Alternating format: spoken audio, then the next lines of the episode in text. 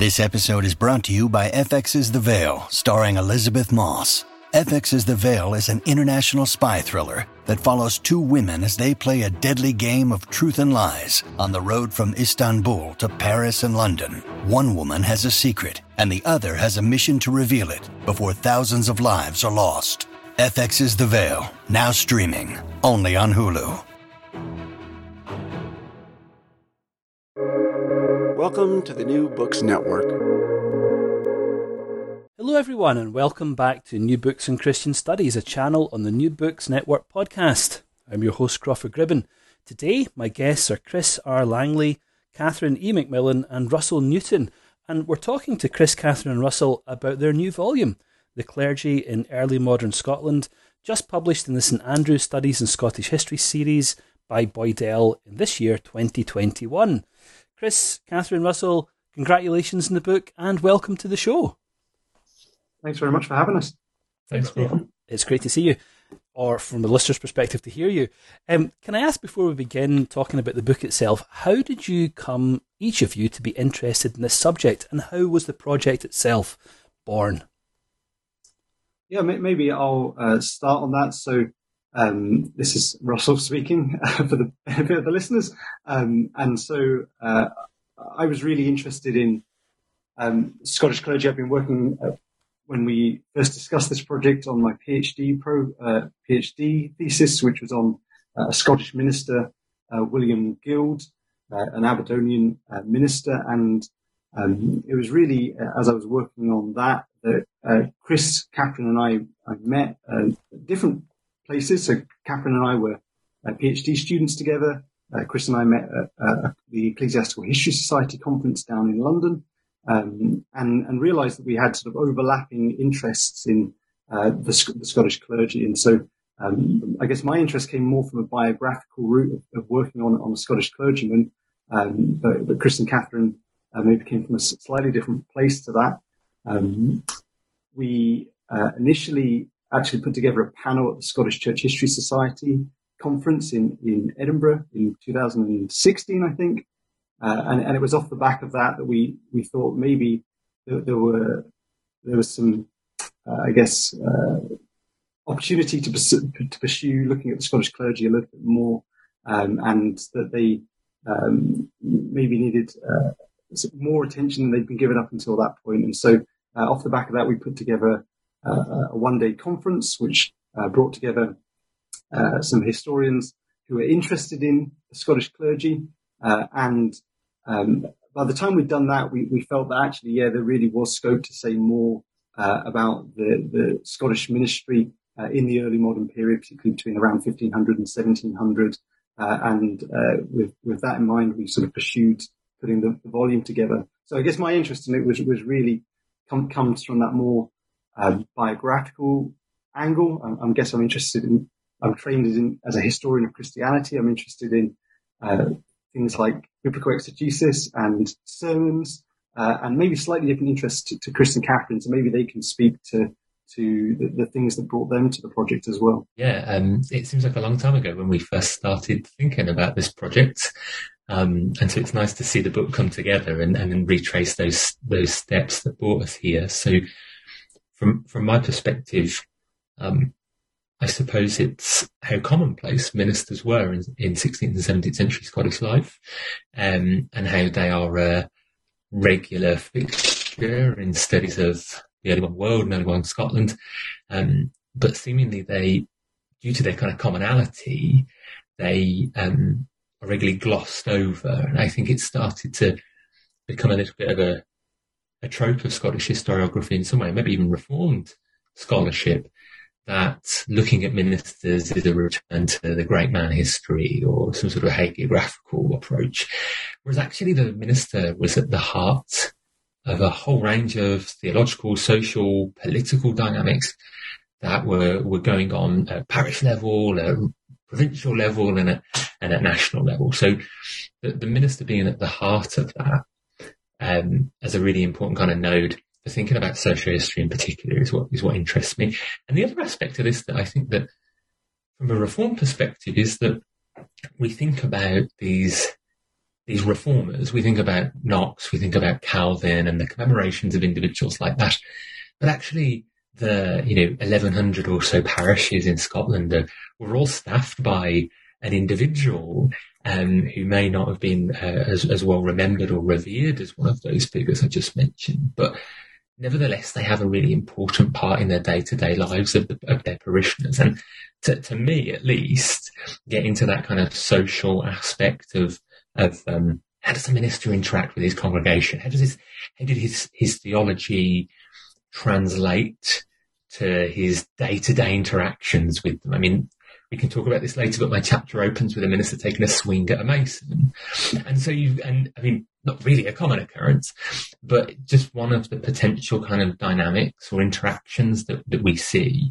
And all of the chapters really have, have an element of that. And so from my perspective, it was mission accomplished, I suppose, in, in getting us to think a little bit more about that and, and maybe drawing our attention away from some of those great figures and starting to think about ministers as, as much more kind of complex uh, figures in their own right, I suppose. Mm. And Catherine, what about you? How did you come into this field of study? Well, um, as Russell said, uh, our PhDs at Edinburgh uh, uh, overlapped, and um, my focus was on um, uh, the lived experience of religion in Northeast Scotland in the um, just after the Reformation and up to about 1610.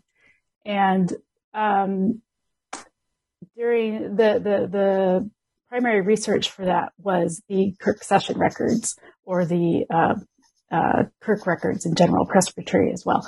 And what struck me from them, and I and and um, what strikes most people is how human the records are, and um, how interesting these people, the, the particularly ministers that we think of as very um, staid and dull or um, uh, somehow um, inhuman, um, are actually um, uh, very um, well, human, I suppose. Uh, there's a uh, one of our contributors, Felicity Maxwell, has a great quote in her chapter that I think really summarizes my approach to this. And it's that um, the book is prioritizing the human over the abstract. And so, as Chris says, it's it's looking at the par- the minister in the parish context, uh, interacting with his parishioners' neighbors, um, own family, and it's um, also using biography to to really get a sense of the minister himself. Mm. Now, it's, I mean, it's a really remarkable book in, in, in, lots of ways.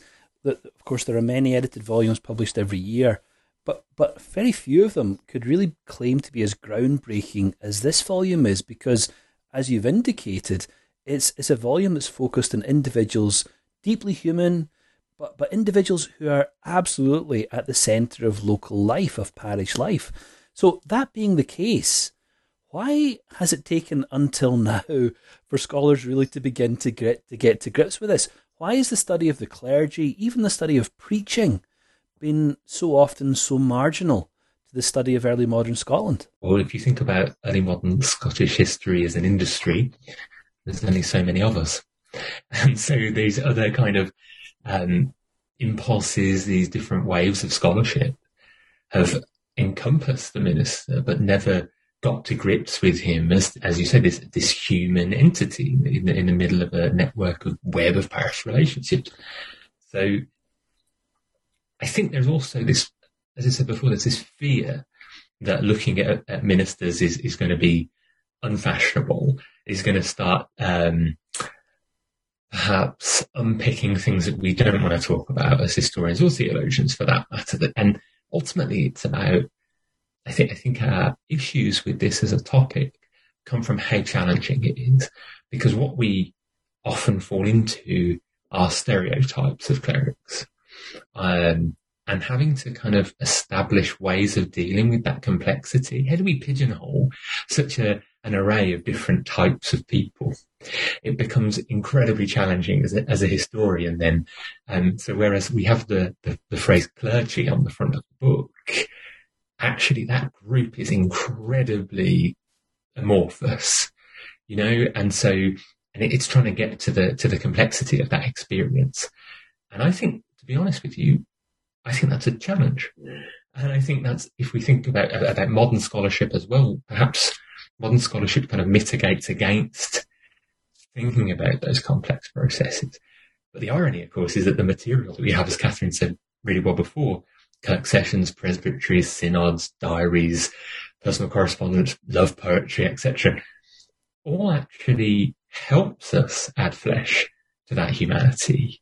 Um, it just takes very concerted effort in terms of the archival research to be able to uncover that. Russell, have I done a, a, a decent job there? Yeah, I think that's right. I mean, I think, you know, one of the things we kind of trace out in the introduction to the book um, is, is, really the kind of, I guess, the journey, the historiography of, of, the Scottish Reformation has been on really since the 19th century. And, and you know, we, we, we look at how actually um, if you go back to the 19th century, that there were lots of accounts of ministers, particularly very prominent ministers, people like John Knox, people like uh, Alexander Henderson or Samuel Rutherford, um, and they were almost sort of hagiographical accounts, these uh, accounts that looked to see the, the, the, the, great man of history uh, directed by divine providence to overthrow the Roman Catholic Church. Uh, and um, I guess we noticed that really actually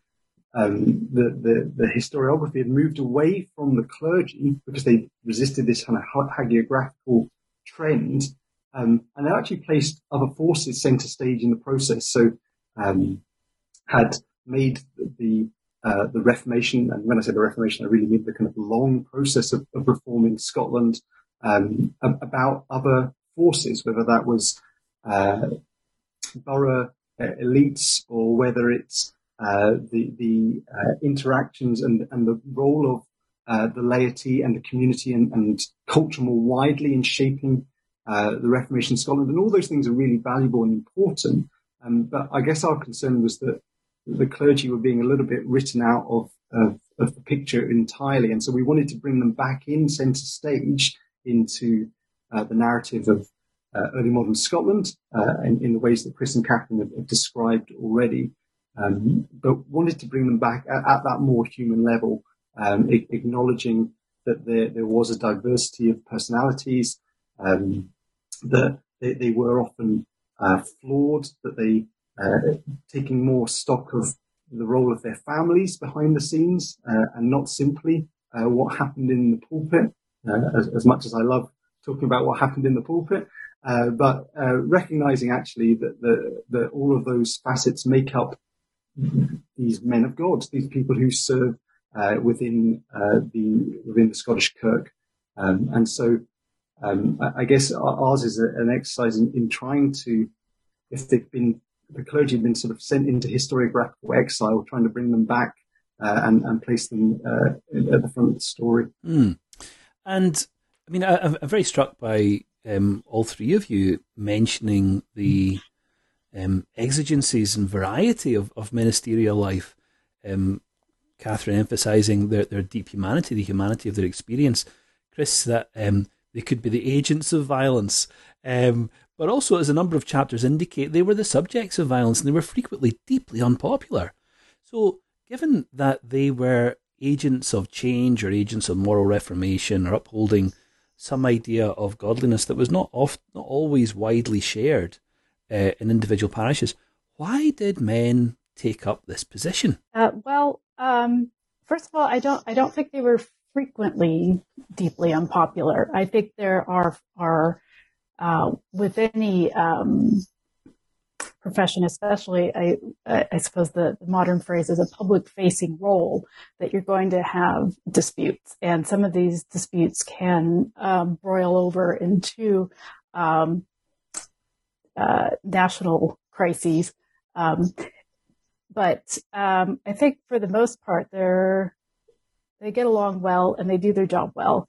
And to take this, um, take up this vocation is is is something that must have been um, deeply considered.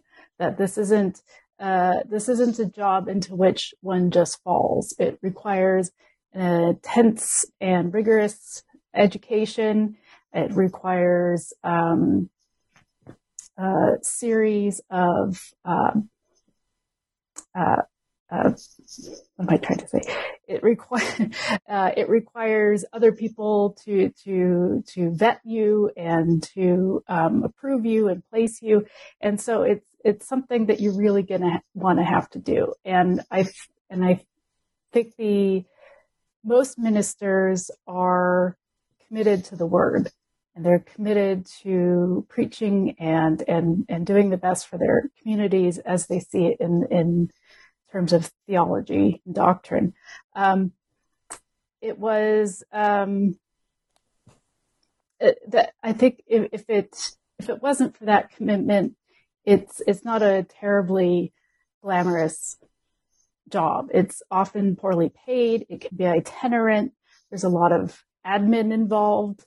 Um, there is, of course, um, uh, personal, interpersonal uh, roles with parishioners, uh, parish elites, national elites. Sometimes you have um, the monarch uh, involved in uh, local disputes. So it's it's um, even though we can see ill-tempered or ill-behaved or um, poor ministers, ministers who are poor at their job. Uh, I think it, overall they're a um, competent, sincere, um, and um, committed bunch. Mm. They, they, they were sincere, weren't they? Many of them wrote a great deal about their vocation. They idealized it in some respects, and I suppose tried their best to live up to those ideals. How how did they imagine what their role was all about? What what did it mean to be a minister? Yeah, well, I think um, certainly, well, one of the things that um, Jane Dawson very nicely draws out for us in, in, in the afterwards. I guess we've used on the title the word clergy, but actually they prefer to refer to themselves as ministers or preachers, and preaching was really central to their identity and, and their sense of vocation. Um, as as Protestants, they they were uh, people committed to the Bible uh, and to the authority of the Bible and to um, the fact that it was uh, scripture that was uh, going to be effective in, uh, in, all that they were doing in their ministries, and so they they place that front center, and they often place preaching uh, front center. And um, one of the things that's interesting about when they preach is they preach about the Bible, but actually often they tell us quite a lot about what they think about who an ideal minister should be as well. Uh, we get um, a good glimpse into um, through what they they say in the pulpit about what they actually expected of those who were undertaking their role. Uh, and um, the, the, first chapter in the, in the book, um, written by uh, Mickey Brock, uh, really focuses on this, and she talks about uh, preaching about the ideal minister in, in post-Reformation Scotland.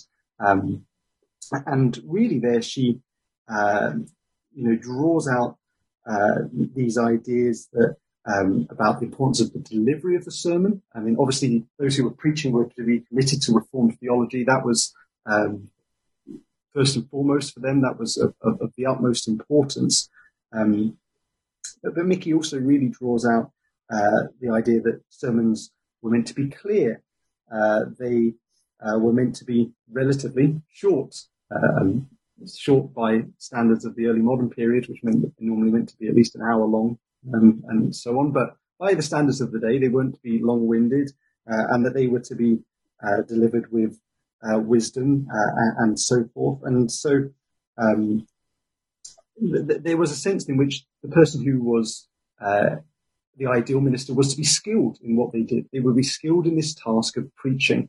Uh, now that when we emphasize preaching, that's not to diminish other aspects of their role, and maybe we'll, we'll be able to come on to some of those as well. But certainly, uh, they were to be skilled in preaching, and they were also to be godly in their lifestyle. That a lot is made of uh, counterfeit preachers, those who um, uh, don't have uh, a, a, godly lifestyle uh, that is um, in keeping with what with what they're preaching with their message. Uh, the is a, a, a kind of a, a, resistance to those who are mere flatterers who, from the pulpit, simply tell people what they want to hear. Uh, instead, the minister is to tell the good, godly minister, at least, is meant to tell people hard truths, uh, and they're to be humble uh, in in their um, in, in, how they go about things, and, and ultimately, there's some people who are uh, uh, applying the truths they're preaching about to themselves. They're not simply to be people who are um, engaged in, in a form of entertainment when they uh, step up into the pulpit. And so uh, now, uh, one of the things Mickey recognizes, and I think probably the ministers themselves recognize, is that they didn't always live up to these ideals. Uh, and um, part of what's interesting about how they preach uh, about the ideal minister is, is sort of managing expectations of their hearers, managing their expectations that, that the work of ministry is hard and it's difficult, uh, and so that they, they shouldn't be um, have, have, too high expectations of their, their ministers at times. And so uh, there was this pr- process of negotiation uh, between uh, the preacher and these hearers, uh, but certainly they, they like to talk about um, what an ideal minister w- was like.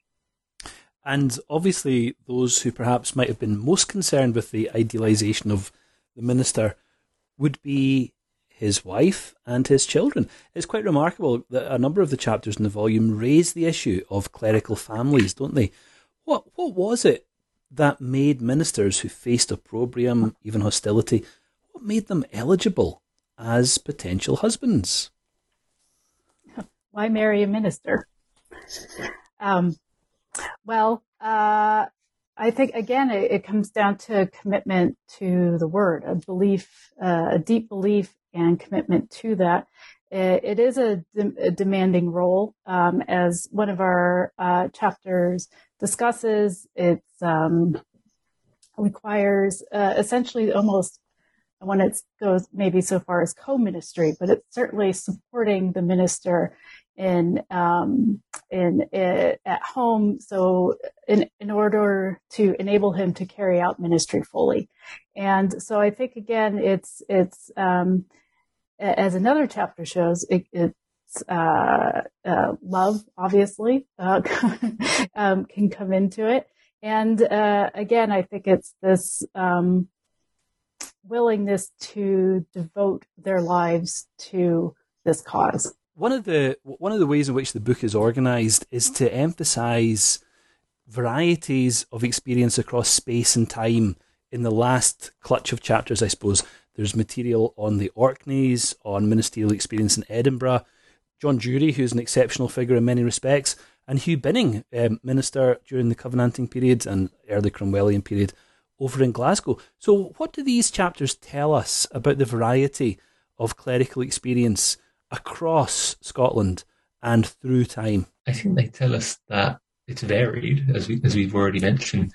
I, more than that, I think it's suggesting the different personalities of men who are becoming ministers. We're moving towards a place where we're considering what the minister faced in response it's not just ministers going on moral crusade in parishes. It's, for example, like in Michael Graham's chapter, thinking about how uh, uh, borough elites in St Andrews will react to certain things. A minister says in a pulpit, or the um, the uh, landowners in Leith in Clare McNulty's chapter, and, and how that influences elections of clerics. So ultimately, it's that it's that variation, but it's a in a much richer way than I think we so up to now, this isn't just a, a, binary thing of urban and rural Scotland, or you know, clerics who are scholars first and then preachers second. There's there's a much more complex picture going on here, and, and I, I, I would hope that we, that the, the chapters in this book, prevent us making those simplifications in the in the future. I mean, if you think about preachers today, the reasons for people going into that vocation are numerous, and I think we should do our, our subjects of historical inquiry the same credit of considering the complexity of their experiences, their desires, their motivations, and their contexts. Above all, being a preacher in St Andrews is not, was not the same as being a preacher in Kirkwall, for example. And I think the chapters in the volume eh, in in those case studies from scholars from a variety of different backgrounds. Actually, do a really lovely job of, of putting that texture on on ministry. Yeah, very good, Russell. Well, yeah, I think I would just I would add to, to what Chris is saying in, in terms of you see that even and this isn't really the focus of any of the, the chapters themselves, but it comes across the whole the, the kind of difference in temperaments in, in ministers. You know, I, I guess coming back to my earlier point of the kind of figures who, who proliferated in, in 19th century literature uh, were often known for their, their burning zeal. And, and I guess some of those ministers uh, are this people like James Sharp in, in Leith, you know, goes on this kind of reform, moral reformation uh, in the parish of South Leith to, to bring about change there. But actually, when you look at people like John Durie, uh, or uh, who has this kind of more irenic ministry, uh, or you look at uh, Hugh Binning, who, who, Nathan Hood discusses in, in, the final chapter of the book, who uh, really preaches about moderation in his sermons. He wants to take love and love for God and and love of neighbour as being um, the, the, the virtue that, that, moderates the affections and brings them into right alignment. Uh, you, you, see actually this kind of variety of temperaments there. Uh, again, quite a contrast when you look at people like uh, David Black and Robert Wallace, who are discussed, discussed in Michael uh, Graham's chapter, who uh, end up in all sorts of fraught political disputes in St Andrews. And so, um, again, I guess one of the things we, have mentioned already, but this this very human aspect of uh, of ministry and this and this very this diversity of, of ministers, I think um, comes through. I think one of the other things to say is, you know, we obviously tend to emphasise um, uh, the, the, the clergy in early modern Scotland as being reformed, and that's because of uh, the, the, settlement that really comes about after 1560. But uh, in Beth Tapscott's chapter, uh, one of the things you really see is actually the variety of, of, of confessions that are influencing Scotland in those early stages, uh, Lutheran, uh, Zwinglian, and, and so forth. And so actually, um, I, I, guess it's uh,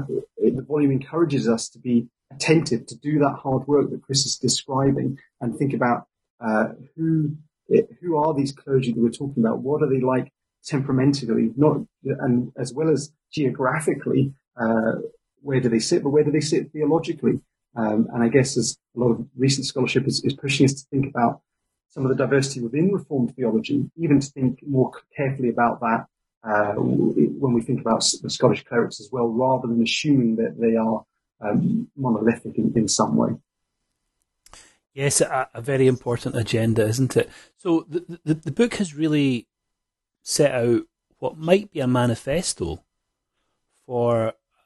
I'm tempted to use the word revolution. I know that's a little bit over the top, but certainly a sea change in the way we're going to think about the subject the book is about, isn't it? I mean, it is quite a radical agenda for rethinking in fundamental ways the, the, the role, the function, the personality, the idealization, uh, the challenges facing, the implications of being a minister in early modern Scotland. So, what comes next? How are you, as a group of scholars or as individuals, going to take this agenda and push it forward and, and, and really help us see in some more granularity what, what it was, what it meant to be a minister in early modern Scotland? And for me, the the answer to this, uh, and I'm going to plug another project here, is mapping the Scottish Reformation. So, I mean, I'm, I'm interested in trying to aggregate a lot of this information to say, okay, as Russell said before, we know so much about ministers like Knox, Melville, and others, but there are many others elsewhere in the country that we don't know much about. And that's got a genealogical aspect, but it's also important for us thinking about broader trends like migration, how long people are serving in parishes and other things like that. So um, I think the Scottish Reformation is is uh, where my attentions lie at the moment. Very good. Yeah, I mean, I would I'd say Chris is, is doing valuable work. He's, he's slightly underselling it there, really, in, in terms of taking Hew Scott's Fasti, uh, which was been for many years a repository, and, and, and bringing it into the digital age and, and correcting it and updating it. And so Chris is, is doing us all a great service, really, um, bringing together that uh, data him and, and Mickey Brock, who was involved with that as well. Um, in, in, terms of my projects, uh, next, uh, I'm working on an intellectual biography of William Guild, who was the subject of my doctoral thesis. Uh, and so I guess trying to take this um, approach of being attentive to ministers and uh, the particularities of their life, their context, and their ministry, uh, and apply that process to one individual. Uh, I'm also uh, working alongside Matthew Vogan on an edition of some of Andrew Gray's sermons, so I'm looking forward to um, making those more widely available. We dis- I discussed some of those in in the chapter, my chapter in the book, and so I'll be working on those as well. And um, I'm uh, currently um, working on um, my monograph on um, uh, Reform Northeast Scotland, and working on this has certainly informed how I will be revising some of that. And a new project on charitable fundraising for co-religionists in Europe, and looking uh, particularly at the role of the minister in coordinating all of that. Well, those sound like important and fascinating projects uh, and, and, research questions. But for now, Chris Catherine Russell, um, I want to say thank you for coming on to the programme to talk about your new book, The Clergy in Early Modern Scotland, just published by Boydell in the St Andrews Studies in Scottish History series. Um, it's a great book. Uh, it is genuinely groundbreaking. And I think there's going to be a generation of scholarship having to respond to, to, to the questions you outline here. So thank you, and thanks for your time in coming and sharing your work and being willing to talk about it. Thanks for having us. Thank you. Thanks, Crawford. Well, thanks to everyone else for listening in today. I'll see you next time on New Books and Christian Studies, a channel on the New Books Network podcast.